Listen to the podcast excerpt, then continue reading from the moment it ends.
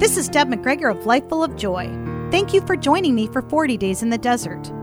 What does it mean to be grounded in truth?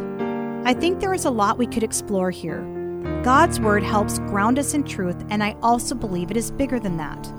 The Holy Spirit can direct us in how to use this truth to reach others. I pray for discernment every day. What I know is that the Holy Spirit will work in and through us, and the discernment tells us when, how much, and to whom. When our flesh gets in the way, we can actually be counterproductive in our efforts to reach others.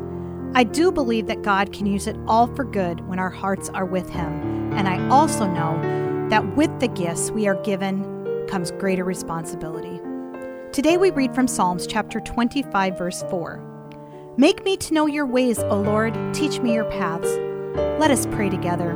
Dear Lord, we want to be grounded in truth.